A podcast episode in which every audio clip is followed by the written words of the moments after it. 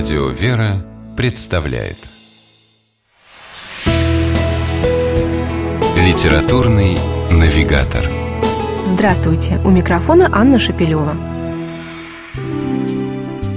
Писательница Надежда Смирнова, хорошо знакомая современному читателю своими простыми, но мудрыми романами, повестями и рассказами в популярном жанре иронической прозы, не так давно попробовала себя в не совсем обычном литературном амплуа и выпустила сборник под названием «Война и вера».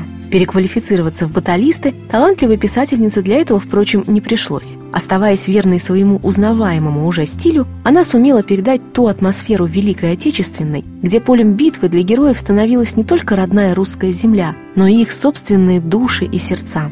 О том, как верующим на войне их вера помогала выстоять и не сломаться, а неверующие вдруг обретали Бога, автор поведала читателю на четырех с половиной сотнях страниц, как будто на одном дыхании – так, по крайней мере, читаются эти повесть и 12 небольших рассказов. Книга основана на реальных событиях. Имена и фамилии героев подлинные, интригует читателя аннотация. И сразу понимаешь, что чтение предстоит серьезное, но в то же время кажется невероятно увлекательное. И это действительно так. Повесть «Война, любовь и верность», открывающая сборник, погружает нас сразу в две реальности – современную, мирную, в которой живет героиня по имени Ольга, журналистка городской газеты, специализирующаяся на светских мероприятиях.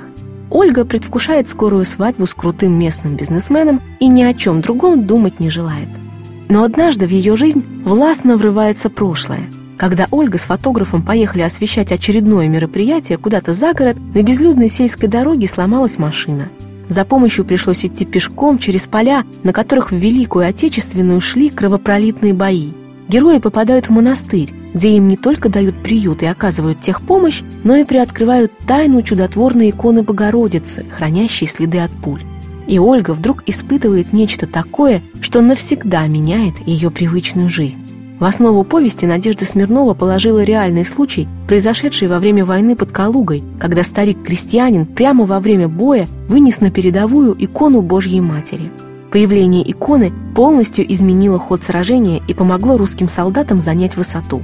Об этом автор сборника «Война и вера» подробно рассказывает в одном из параллельных сюжетов увлекательной повести с неожиданной и счастливой развязкой.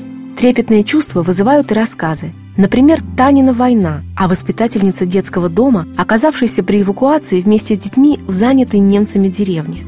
Долг совести, о девочке не одну неделю прятавшейся от немцев в камине их же штаба.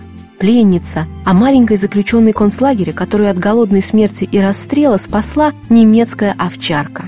Одним словом, о том, как близко к страдающим невинно бывает Бог, какими неведомыми путями приходит Он на помощь. Герои Надежды Смирновой проходят путь от неверия к вере, сомневаются и убеждаются в беспочвенности своих сомнений, становятся свидетелями событий, которых не объяснить обычной земной логикой, и разными путями приходят к пониманию того, что значит для них война и вера. С вами была программа «Литературный навигатор» и ее ведущая Анна Шапилева. Держитесь правильного литературного курса.